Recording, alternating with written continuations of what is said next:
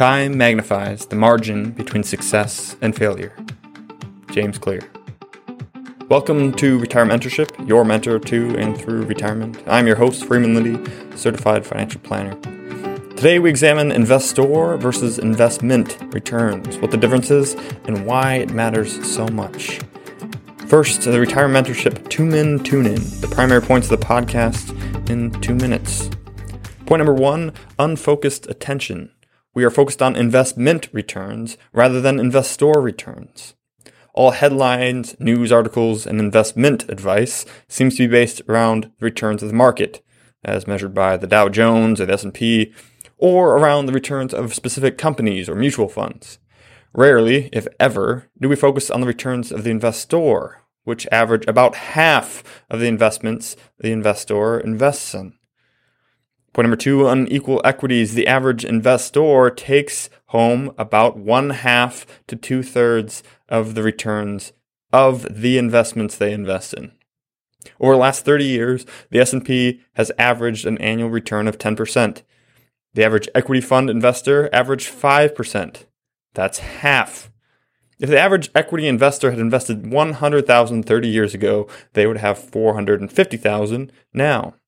That same 100,000 the S&P 500, 2 million dollars. Point number 3, wrong fixation. The average investor loses money in quote unquote safe fixed income. Fixed income, collectively bonds, bills, CDs, and cash, is often seen as the safe investment. Bond index over 30 years shows an average return of 6%. Yes, that's even better than the average equity investor. This leads some people to think would the average investor be better off buying bonds averaging 6% than risking it in the market to only get 5? Sounds good.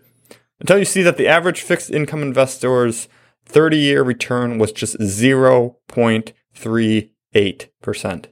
That's less than one half of 1%. Congratulations, your 100,000 after 30 years is now worth $112,000. There's a big difference between investor and investment returns, and we are going to discuss it at length here on this episode of the Retirement Mentorship Podcast.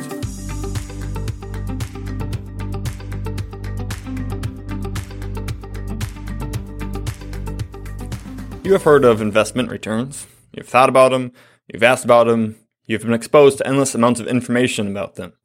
But what about investor returns? When was the last time you heard about those?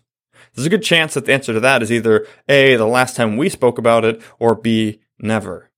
And that's my first point. Point number one, unfocused attention. We are focused on investment returns rather than investor returns. We spend too much time and energy focusing on investment and not enough focused on investor. Why? Media and ease, I think.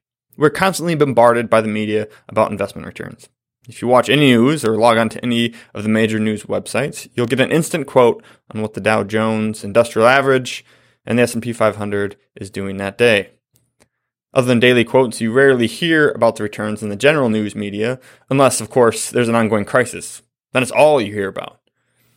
And the financial media is far worse. Carl Richards calls it the financial pornography network. On any given day, thousands of articles and news stories are published about the market and what has happened and what people think is going to happen. You can find articles posted within minutes of each other, which feature financial quote unquote experts forecasting opposite outcomes on any given topic. It is a constant slew of information around the market and what its various components have done and might do. The other reason is ease. It's easy to find investment returns. You're choosing your 401k options and you're presented with 30 each with five separate returns over various time frames. You're curious what the return of the Vanguard's total stock market fund has been over the last X years, so you simply Google it, and there it is. Investment returns are easy to find and easy to calculate. Investor returns are much more difficult to quantify. Investors trade funds, buying and selling. They add money to and pull money from their accounts on both regular and irregular bases.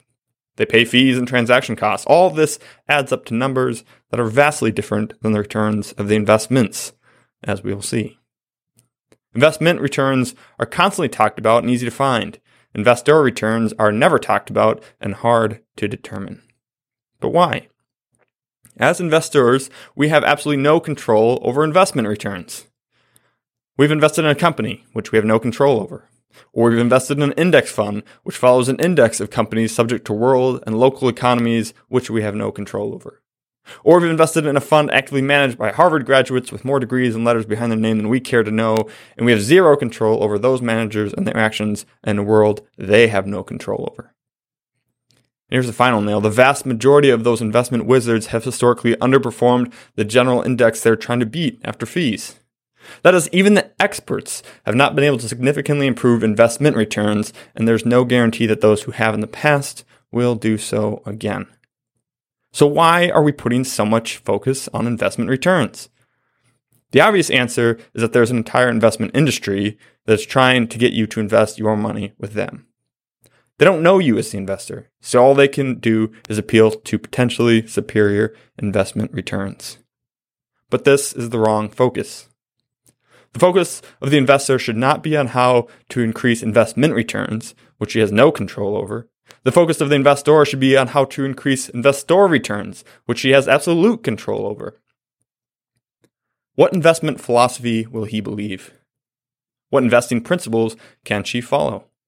What investing disciplines must he adopt? And what investing processes can she implement? And perhaps most importantly, who is she going to work with that will help her guide her in the adoption and confirmation of a philosophy and principles and hold her capable of following the disciplines and the processes she will need to follow for the rest of her life? The stakes are too high to chance it alone. We will talk about the various aspects of planning and how investors can increase their investor returns throughout this podcast. But for today, we will continue to focus on the differences between them rather than focusing on either specifically. What are those differences in real numbers? Dalbar is an organization that's tracked these differences for decades. Using lots of data about the selling and buying of funds and the fees associated with them, they have been able to determine what the return of the average investor is in any given year. Now, this is an average, meaning some perform better, but also some perform worse. Knowing that the average investor return is for each year means they can also determine what has been over multiple years or even multiple decades. They have rolling tallies of the average return of equity investors and fixed income investors going back 30 years. And as we've discussed, it is quite easy to pull investment returns over those periods. The difference is stark. And that brings us to our next item. Point number two unequal equities. The average investor takes home about one half to two thirds of the returns of the investments they invest in. The average equity fund investor's lifetime return is two thirds to one half of the investments the investor invests in. Again, one more time. The average equity fund investor, those investing in funds of stocks, has had a real lifetime return between two thirds to one half of the returns of those same investments that they have owned. The average equity investor significantly underperforms not only investments in general, but their own investments. All this data is from the 2020 quantitative analysis of investor behavior by Dalbar. You can purchase the full report on Dalbar's site for 1500 bucks or you can stay tuned to this podcast. We will reference this report often throughout this podcast and bring you the key points and how they relate to you. For the sake of keeping track while listening, I'll round up or down on certain numbers. For the full graph with the exact numbers, you can visit the full article for this podcast episode at www.retirementorship.com slash one as in the digit one unequal equity. So, for the last 30 years, ending December 2019, the average equity fund investor has an annualized return of about 5%. Okay, not bad. If you had invested 100,000 30 years ago, your money would be worth 450,000 today. That's more than quadrupled your money without having to earn a dime of it. It's the power of compounding. 30 years at 5% return, 100,000 turns into 450,000. But what about the market? During that same year, the S&P 500 index, which again you cannot invest in specifically or directly, but you can invest in funds that track it, the S&P 500 index had an annualized return of a hair under 10%. That's twice the return of the average investor. Double. The average investor does 5%, the equity index does 10%. Even with some fees in there, you're still looking around twice the return of the investor. Investment returns trounce investors 2 to 1 over 30 years. Let's go back to dollars because our minds aren't really wired to understand compounding percentages intuitively. So we know that 100,000 over 30 years at 5% is $450,000 in investor returns. So we'd expect 100,000 at 30 years at 10% to be about $900,000, right? Double the return, double the results. Nope. $100,000 invested for 30 years at 10% is $2 million. You should be picturing Dr. Evil from Monster Urban Powers saying $1 million and then double that. 2 million. That's not simply four times our starting amount, which the average investor got. It's 20 times more. 20 times more. The gap in returns between the average equity investor and the equities as an investment on $100,000 over 30 years is $1.5 million. Say that again. The behaviors of the average investor over their lifetime cost them literally millions of dollars. Now, this is historical returns in indexes and investors, and this won't be repeated in the future, but the principle, which has held true over decades, will, I believe, continue to hold true going forward. Carl Richards calls this difference between investor and re- investment returns the behavior gap, and he has a great book on the subject by the same name. Why is behavior the reason? Because if left to themselves, investments do very well. It's only when you insert the investor into the equation that returns diminish. So, what are these behaviors that so wreck the average investor's return? There are more, many, but there are four in particular that I believe are particularly devastating. I call them the Four Horsemen, and episode four will cover those in detail. Subscribe to the podcast if you want to be alerted when that episode goes live. This is why I believe that the focus on investment returns is so misguided. It distracts investors from what is really important, having their average return and quartering their real dollar return over 30 years.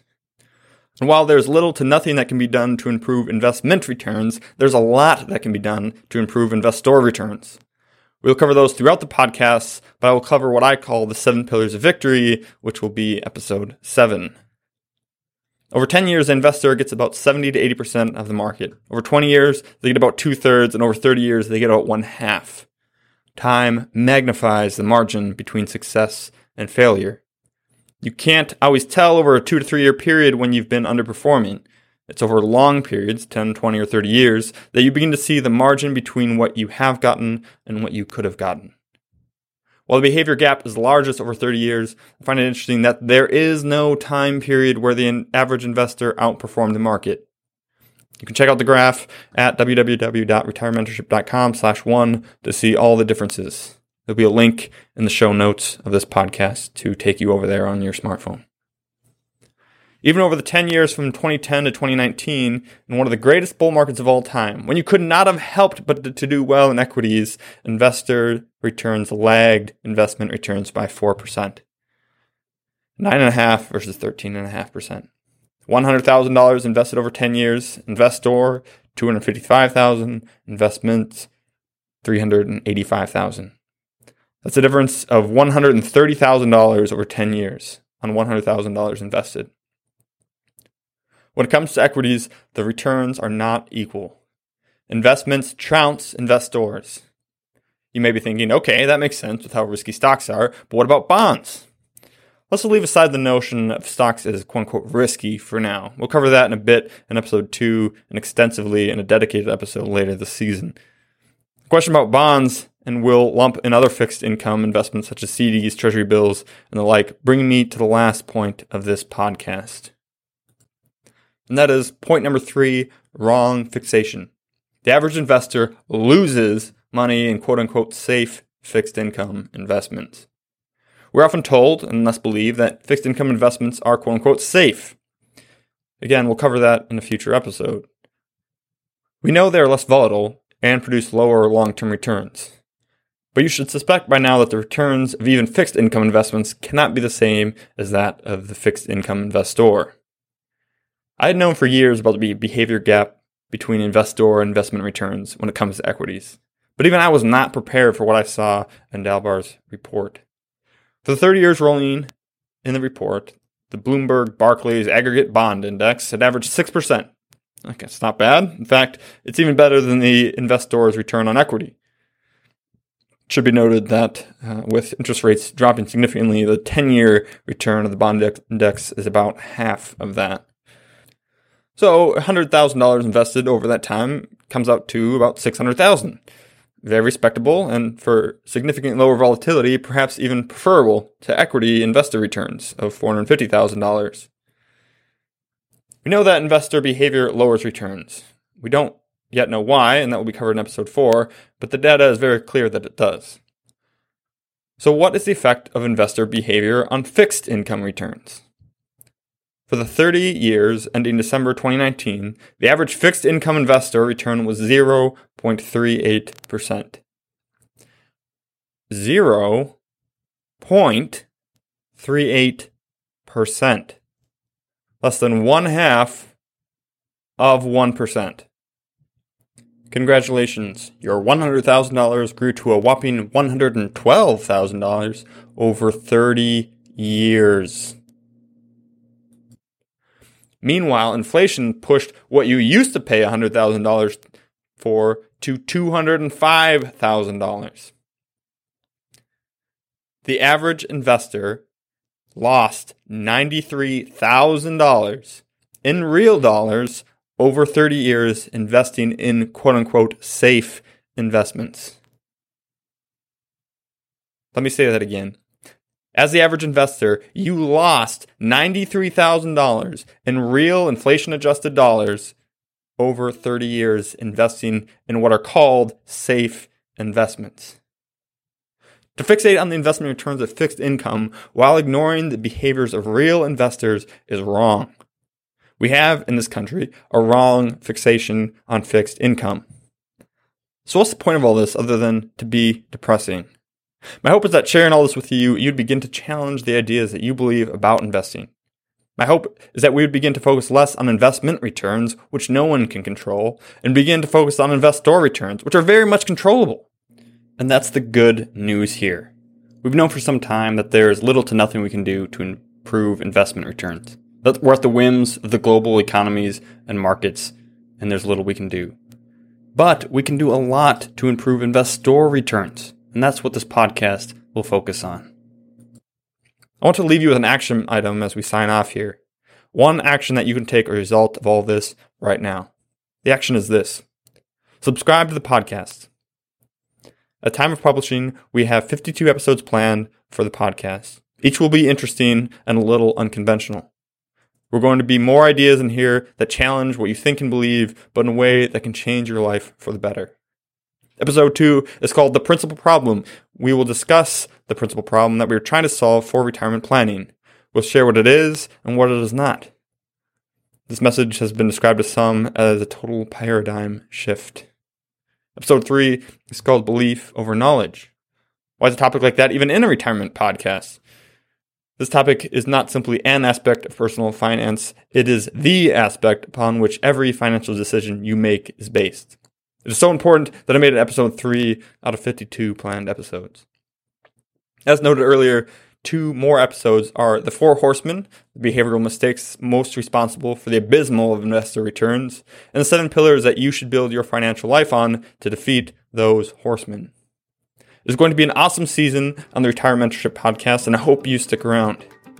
It's not what we think we know that counts, it's what we believe. This is Freeman Lindy signing off.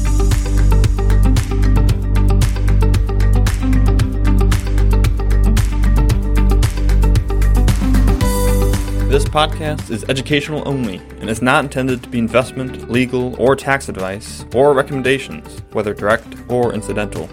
Again, this is not investment advice. Consult your financial, tax, and legal professionals for specific advice related to your specific situation. Never take investment advice from someone who doesn't know you and your specific situation. All opinions expressed in this podcast are the opinions of the speakers expressing them. All performance reference is historical and is no guarantee of future results. All indices are unmanaged and may not be invested into directly. Retirement Mentorship is not affiliated with or controlled by any registered investment advisor, broker dealer, or other financial services company.